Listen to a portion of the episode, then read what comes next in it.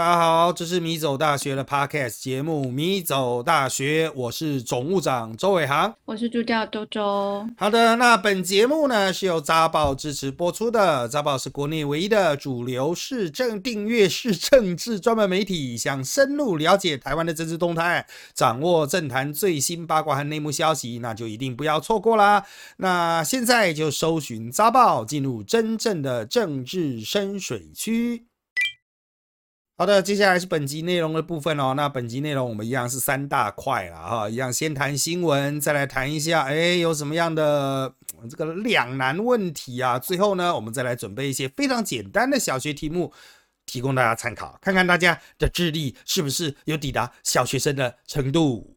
好，第一块是我们最新知的部分。那我们在最新知的部分，我们挑选一些啊，这个历久弥新的社会议题了哈。就是虽然它最近有新闻，但是呢，现在蹦这件事出来啊，那我们就把它顺着拉过来讨论一下。那我们今天讨论的主题啊，是一间非常知名的餐厅，叫二楼了哈。它是做 brunch 的早午餐的哈。那二楼它其实经常会推出一些新的菜色。那它近期呢，跟老字号湘菜名店彭源啊，彭源会馆啊，这彭源系列是很多人办这个婚宴的，也不是说首选的，但是我们常跑团的哈，像真正人物常跑红白的哈。就真的是蛮常去彭源的了哈。好，那这个彭源呢，这个是老字号的湘菜名店。那它跟二楼这种 brunch 的合作，当然就是中西合璧，蹦出新滋味啦哈。那他们推出了叫做东方手工剁椒臭豆腐汉堡啊，居然要三百六十块。但是我想大家可能会觉得更居然的应该是臭豆腐汉堡这件事情啊，它是以。厚实又多汁的这个臭豆腐啊，应该就是卤的臭豆腐了啊，为主体，再搭配面包、生菜等鲜甜味平衡啊，这个剁椒的这个辣感啊，又臭又香，颠覆大家的想象。好，那当然啊，这各位如果想要去看一下它的实体长什么样子哈，那么它的实体就是你就想象。两片汉堡的面包中间夹了一个臭豆腐，就是那种感觉啊，就是这种感觉。好，那当然了，我必须要说哈，就是这个你喜不喜欢这种这种风味是一回事啊，但是哈，简单来讲哈，就是可能我想大多数的台湾人会觉得，就是啊，这种像我个人哈，就是会觉得说，干这应该是能不能算素食啊？哦，就是臭豆腐能不能算素食这一点？这个我觉得可能会引起一些讨论哦，就是诶，这搞不好是素食者可以吃的。好，那当然关于这个问题呢，诶，这个我们就要来好好讨论一下了。从这边会有什么样的联想？老师，你自己在吃方面是会勇于尝鲜的人吗？因为像这种就是结合中式跟台式口味的特色食物，其实好像台湾每年都会推陈出新。像嗯。你像去年必胜客他们就有推出那种那种香菜皮蛋猪血糕披萨，然后台南之前也会出那种米糕冰棒，还有刚刚好之前就是会有人把珍珠加在鸡排里面，就台湾珍珠，台湾的粉也就是可以 fit anyone in everywhere。可是我自己就不是那种在美食上会只想要到处踹踹看的心，我觉得我在饮食习惯上可能可以跟那个 马英九当好朋友，因为老师之前有篇文章就 title 好像是。那些年在国民党日子，就是里面讲说，嗯，马英九他可以每天早餐都吃一样口味的面包，我是没有办法做到就是那么狂的程度啦。可是像我自己就是很热爱吃牛肉汤面，所以呃三餐里面有两餐都是汤面，我是很 OK。然后一个礼拜我至少可以吃一次，就我对食物的耐受性其实是很高的。嗯，就算要我去吃新的菜色或新餐厅，我也会先查好 Google 评分，就避免吃到雷餐食。嗯嗯嗯，所以老师你是哪一种？你是看到那种新菜色会很愿意掏钱试试看的人吗？还是你就是马英九那对？嗯，这马英九是他是每天早上吃一个咸的面包，一个甜的面包，然后一瓶脱脂牛奶。你天天跟他买一模一样的哈，他也照吃了。那中午好像他是固定会吃排骨便当，但是也不是他喜欢吃排骨便当，不是他热爱哦，就是助理喂他什么就吃什么这样子。那助理为了图方便啊，那就买排骨便当吧。啊，为什么排骨便当最方便？因为出餐很快，通常都是炸好卤好的。哦，夹夹就有了。这个是政治人物，嗯，应该说是政治人物的悲剧的宿命吧？哦，就是只能吃一些最快速的东西。好，那我个人哈，这个其实我当年看到他这种吃法是有点不屑啊，就是你也太固定了哦。但是我我自己其实挑选吃的东西，我其实是比较不挑的啊，就是有新的东西我可能愿意尝试，但是我主要是便利性。啊，就是这些东西到底方不方便？如果方便的话，当然就 OK 啊。那我们就呃直接这个买了就跑啊。那如果不太方便，比如说我在一个很难取得食物的地方，那我就会评估说我花在这上面的时间成本要多少。比如说我要移动多远啊？移动多远的这个东西是不是值得我移动？啊，因此哈，我个人在比如说有比较完整行程规划的时候，我甚至会把吃什么都先规划进去。哦，就到这边，我预计可能没什么吃的，那我中餐就是吃 seven，那我可能就是先买了一些东西，就放在包包里，就这样吃了。这是自助旅行养成的习惯，即使在国内也是这个样子啊。像我们在办公室这一边呢，我就会下楼。哦，就直接吃小七就算了，特别是下雨的时候。下雨的时候，我们这栋楼它会，如果下很大雨啊，你要去其他地方都要撑伞，因为四周都是巷子啊，都没有吃的，那就只有小七而已。所以，我我可能就是吃小七这样子。那你们说小七的，可是就是固定那一些东西啊。呃，其实那个时候对我来说就是没差哦，我就是会吃很固定的哦，就是那个买起来最方便，我可以预期它的。吃起来是什么样的感觉？那至于尝试那种新的东西哦，像这种剁椒，哎，其实我知道剁椒这种东西是我是去看那种 YouTube 上面中国的那些实况组吧，或是那种啊，应该是中国的那种什么 UP 主，他们搬运到 YouTube 上面的影片，然后才知道啊，有剁椒这种东西，其实在他们的料理中是很常出现的。好，那像这一种状况呢，我就觉得。我除非今天就是保持一个旅行的心态啊，否则我不太会去吃诶，因为我可能吃了会身体不舒服，会拉肚子等等啊，那会影响到我后续的工作，因为我工作非常的满嘛。我们吃东西其实都是考量工作，而不是考量好吃啊。那顶多是假日会去尝试啊，假日会尝试。但是我们刚刚有提到，二楼是 brunch，是早午餐。那如果你是正常上班族的话，应该就不太会去尝试这种东西了。虽然你中午还是可以去吃了哦，可是二楼感觉就是，其实对台北人来说，可能是比较偏假日会去的店啊。那如果你可以在平日去二楼，我想你过的生活应该蛮爽的哦。那啊，这吃一吃拉拉肚子应该是 OK 了哈。好，那至于说台湾人很喜欢混搭，但是我觉得已经是没梗了，你知道吗？就是大家就是像那个。必胜客啊，他推各式各样的那种啊诡异组合披萨。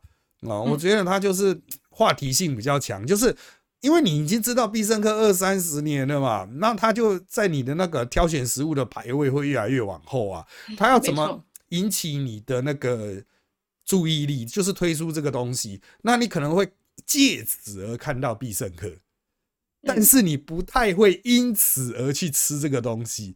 啊，那。他只是要提醒你说啊，我们还在，我们没有倒哦。你不想吃这个的话，你还可以点别的。他可能会去吸引你点进他们的网页，点进他们的粉砖去看一下啊，这个东西长什么样子啊。所以从这个道理，我觉得啦，二楼推这个东西可能也是基于同样的道理啊。就是虽然牛肉和臭豆腐都是蛋白质啊，但是呢，我觉得。不太可能会，比如说有很重视养生的人去吃这种东西吧？哦，比如说啊，我吃素啊，哦，所以我就去吃这种汉堡，不太可能啊。那应该就是有一种吸引的效果了啊。但是哈，呃，我必须要说哈，日本人重组台湾食物就是另外一个脉络啊，他跟那个台湾人。比如说推出那个猪血糕披萨啊，或是像二楼推出这种东西，可能脉络是比较不一样。日本人他并不是要宣传，他们单纯就是没有受到这种文化的限制啊。就像他们会把我们的那个珍珠啊，tapioca 啊，加在所有可能加上去的食物上啊，比如说做成拉面呐，做成放在饭上面呐，哈，那好像也有章鱼烧包，里面是包珍珠的这样子。哇！我个人认为，就是因为他们没有受到我们台湾文化的这一种那么强大的约制力，因为我们已经从小到大吃珍珠啊，其实更早以前就有那什么青蛙下蛋这种啊饮品了，所以我们已经习惯它出现的形式。我们要去打破这个，你要说是禁忌嘛，就会变得比较困难啊。我们就觉得说，嗯，这个东西好像不应该和这个打。可是日本人对他来说。啊，他们就是不知道这个食物是什么，他觉得哎口感 Q Q 的啊，啊，那我们就把它到处放这样子啊，那这个或许跟我们看那个就是意大利人呐，意大利人他会觉得你们都乱放披萨上面的东西啊，那 对，但是他们会因为长期吃这个东西，所以他们已经对他有一些这种界限的认知啊哈，那我们对于这种珍珠的认知其实也是差不多。哦，但是因为每一种食物的变化，哈，就成功的食物啦，变化真的不大。我小时候吃的牛肉面和现在吃的就是基本上是一样的，哦，没有什么太大的变化。那其实它可以去创新，哦，但是我觉得台湾人就是卡在这种就是惯性上，哦，就没办法创新。那呃，不只是外观花样，我觉得如果口味上真的是能够创造出某种新的感觉的话，或许会很有发展的机会耶。就是说穿了哈，你要想第一个发明霸王的人，第一个发明霸王的人，其他人一定觉得他大脑烧坏了吧？怎么会怎么会这样制造一个食物出来呢？哦，可是。他后来就成功了嘛，然后有很多的衍生型，有炸的，有蒸的，有大的，有小的，有包各种馅的啊，就是就是还是有可能成功，但是真的要去尝试了啊。所以，即便这一个什么臭豆腐汉堡哈失败了啊，但是我认为接下来这一种改变食物外形、改变搭配方法的尝试啊，除了宣传手段之外，也可能是某些厨师吧。啊，他们要突破自己这个这种框架啊，突破市场的僵固性，很有可能采取的一种做法啦。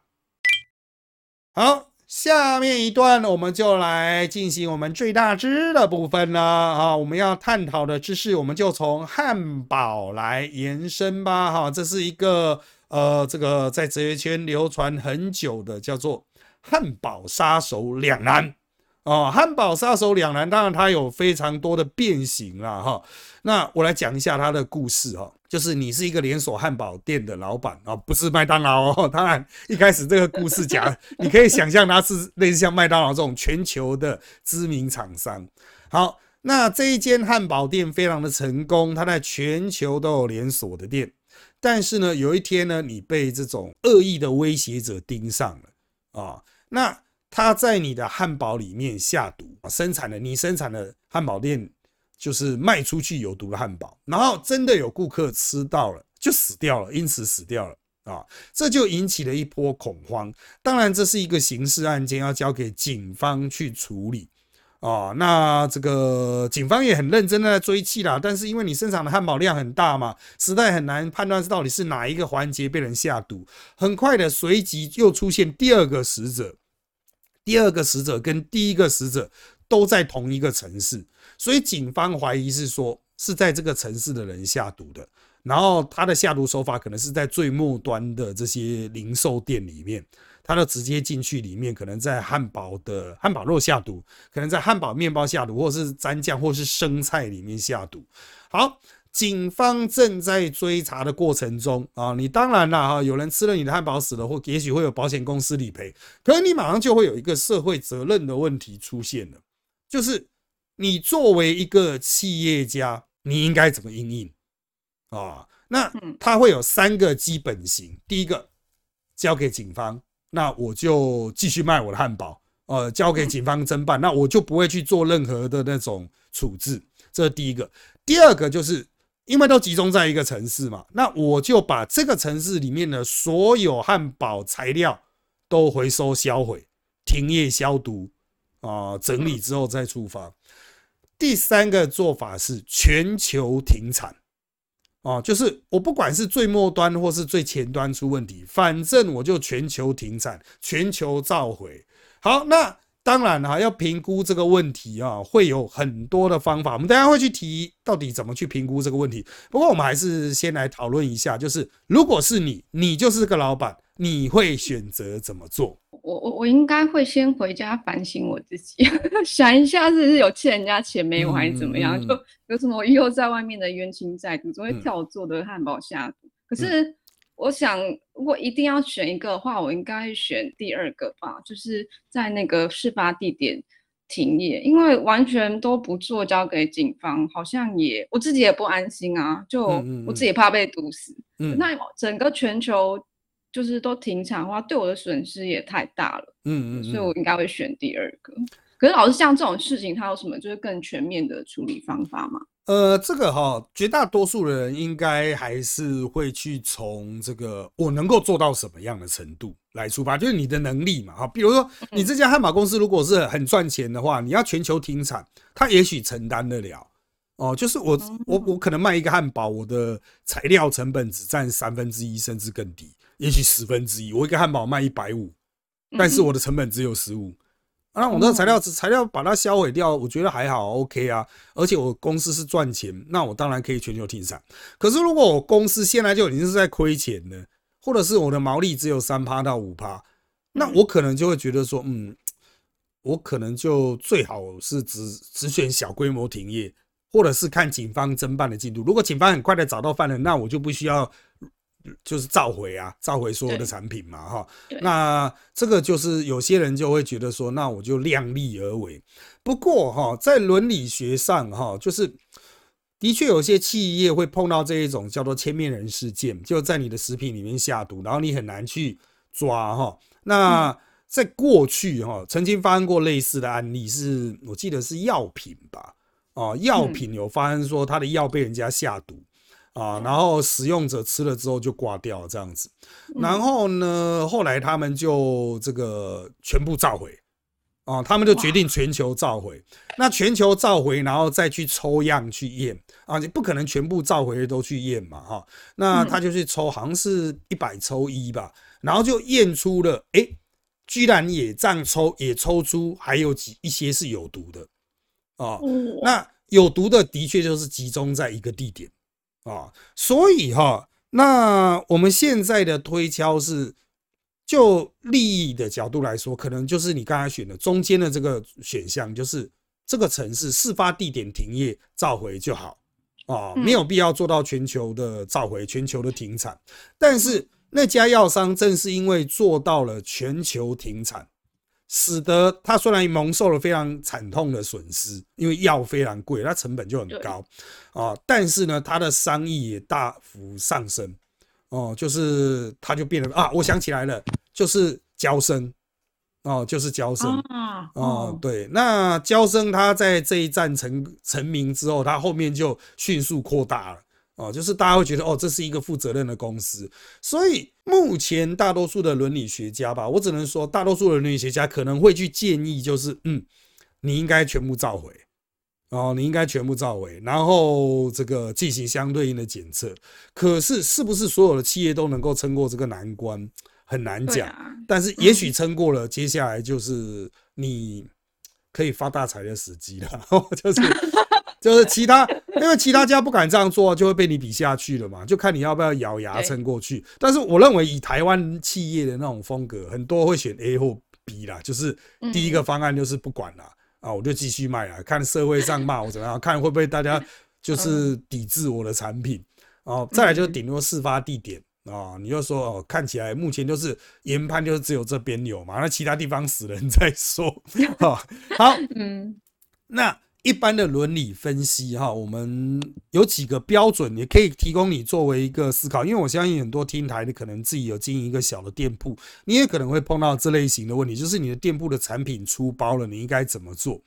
那比在一般对社会大众比较有说服力的，叫做效益主义。你只考虑到公司自己的利益的时候，叫利己主义者。啊，就是我公司有没有钱去解决这个问题啊？我这样解决是不是我将来可以发大财？我们刚刚讲的很多都是利己主义的观点，可能效益主义是一个利他主义，它其实比较能够说服社会大众，通常是用在政策上会很有说服力啊。那最具代表性的就是啊，它的一个根本原则啊，效益主义原则就是对最大多数人能够带来最大效益的，就是对的事情。嗯啊，所以你可以去研判说，我这样全部召回是不是能够替社会上带来最大的效益？理论上是这样子。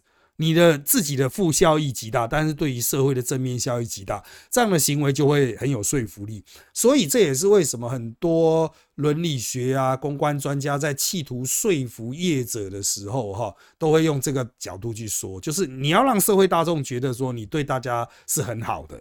那大家就会觉得说，嗯，哇，你牺牲这么大，牺牲自己来帮助大家，真伟大，这样子啊。好，那这效益主义原则真的是量力而为啦，因为有时候牺牲真的太大了，很多公司都是在走钢索。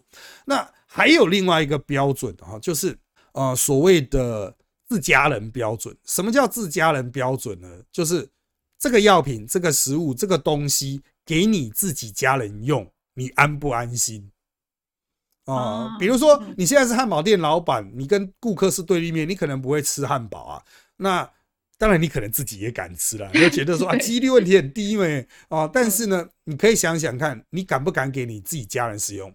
他不是你，但是是跟你关系最紧密的人啊。那通常关系也不至于太差了哈，一般家庭的那种关系即可。就是你敢不敢给自家人使用？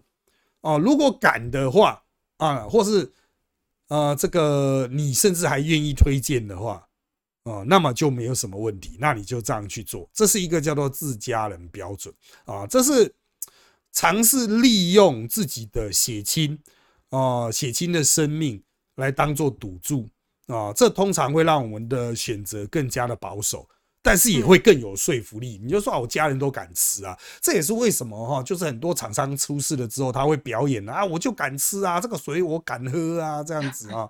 好，那还有一个标准哈，就是呃，这种媒体观察标准啊，我们通常就是讲说，比如说你在电视新闻、报纸上看到这条消息的时候，你会有什么样的感受？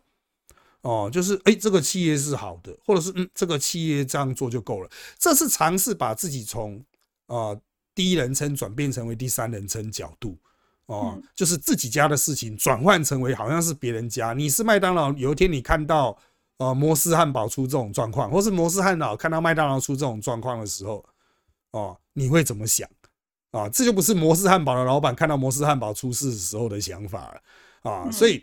你站在第三者的角度去思考的时候，你就会觉得，嗯，好像他这样做是不太够的啊，或者是好像他这样做会不会太超过啊？这也是一个很好的检测标准啊。好，再来就是啊，所谓的大师标准，那又被称为圣人标准啊。那这个是我们通常用来检测超义务行为的一种啊，这种啊检测原则。什么叫超义务行为？就是你不这样做。不会被骂，但是你做了，大家会称赞哦。这个叫超义务行为。比如说，他可能涉及牺牲自己啊，就比如冲入火场救人啊。你不敢冲进去，别人不会骂你；但是你冲进去救人的话，大家会觉得哇靠，你真伟大啊。好，那大师标准哦，翻成更白话就是说哈，你可以想想，你所崇拜的圣人、大师这种人格者，他站在你的角角色。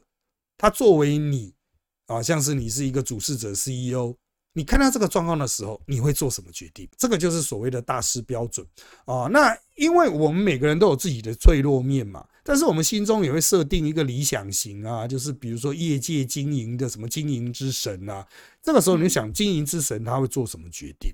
或投资之神他会做什么决定？啊，那你所崇拜的这一个人格者啊，当然不见得他人格真有那么好，但是就是你心中崇拜那个形象嘛，他会促使你用一个滤镜去看待这件事情，你会觉得说，嗯，这个是道德上或美学上应该做的，那你就 do it 啊。所以这些标准可以交替搭配使用来协助你下判断。我要强调了，每个人所喜欢的标准都不太一样哦，所以。这个你可以采用效益主义啊，就是尝试说服社会大众嘛，或者自家人标准啊，哦，就是将心比心啊，或者报纸标准就哎，我是一个很冷静客观第三方，或者大师标准用崇高的人格哦，这个来去设想一个崇高人格者会怎么做。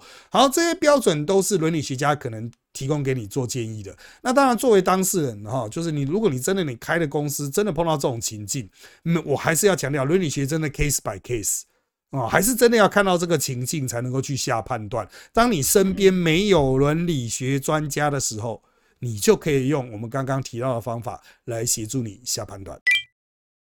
接下来是我们的第三趴，第三趴我们会挑选小学的题目，大家来做看看啊，给研究生做看看，给我们的来宾做看看。我们今天挑选的题目来自彰化县成功国小社会科第二次评量啊，就是我们的期中考吧，或是期末考吧。好，好的。那么到了五年级呢，他们学到的东西哈，其实哦，有些是很基本的，应该是台湾人都应该会的。有些呢，可能你真的没有看到他们的课本，你会完全无法理解，说呃，他到底是答案是什么啊？好的，以下我们就来让助教周周 试着回答。第一题是是非题，请注意了，题目如下：新生儿。满月赠送油饭或蛋糕给亲朋好友，是属于宗教信仰的规范。答案是对还是错呢？啊，嗯嗯，就是我再念一次哦。新生儿满月赠送油饭或蛋糕给亲朋好友，是属于宗教信仰的规范。对还是错？这跟宗教信仰有关吗？错，错。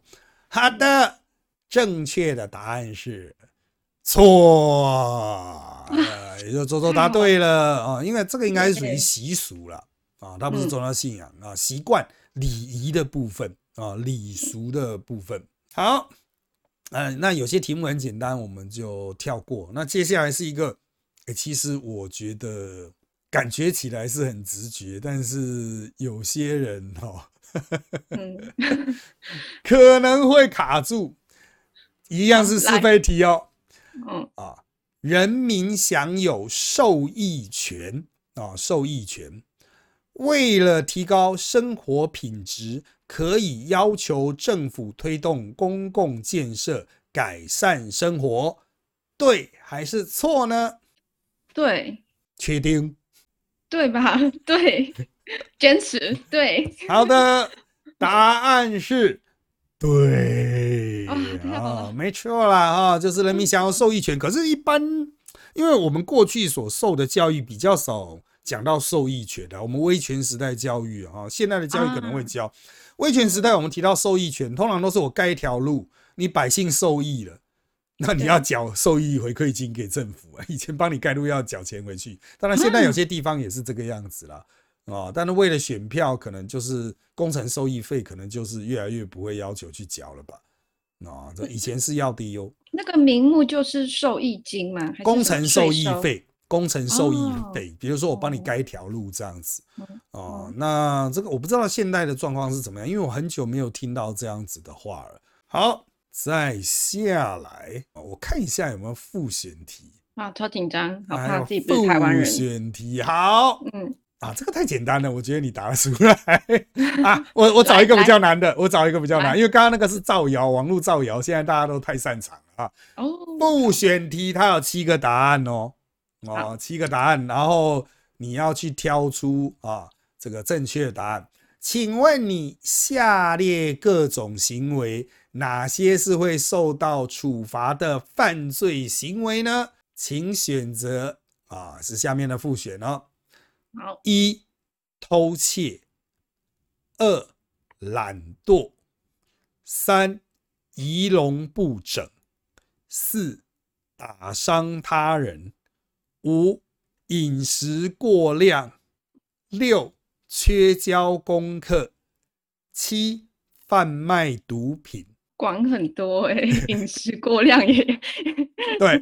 哪些是会受到处罚的犯罪行为？应该是一偷窃吧。嗯，然后好四忘记是什么，打伤他人，打伤他人。嗯，七七还有七啊，七是贩卖毒品啊。嗯嗯，好的，答案是一四七啊，所以没错了啊啊，因为他有特别强调是犯罪行为嘛，所以是必须是法律去啊这个限制的啦啊，这个会去抓了啊。好，那。当然哈，这个有有一些真的是非常靠北的，连我都不知道哦。我现在看到他才知道了。像这一题哦，嗯，选择题单选，政府制定电影分级办法，以保护儿童及少年。请问现在电影分成几级？好，嗯，因为我请说，因为我也不太清楚到底有几级啊。第一五级。第二四级，第三三级，第四六级。我猜三级吧。我印象看电影就会看到什么十二加、十六加、十八加。对我猜三级。十二加、十六加、十八加。八。可是这样就不止啦，这样就是哎，十二加。对，十二、十六、十八，这样三个，是不是？那不是还会有普及吗？啊，对。所以应该是四级。嗯，好，那我猜四级。好，你猜四级，四级是二了 哈。嗯，答案是五级，答案是有五级，就是嗯，实际上到底是什么？那就请你去 Google，因为我这边只有人家的考卷，但是我是真的不知道分五级哦，我也不知道，我可能也会误以为是四级，可能就是普及嘛，保护级、辅导级、限制级啊。对啊，可是嗯，这样算是四级啊。哦，到底是哪五集呢？神秘的第五集就交给大家自己去 Google 啦。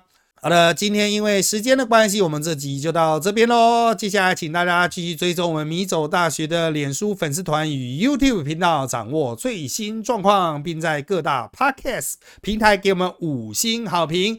谢谢大家收听，那就在这边跟大家说拜拜。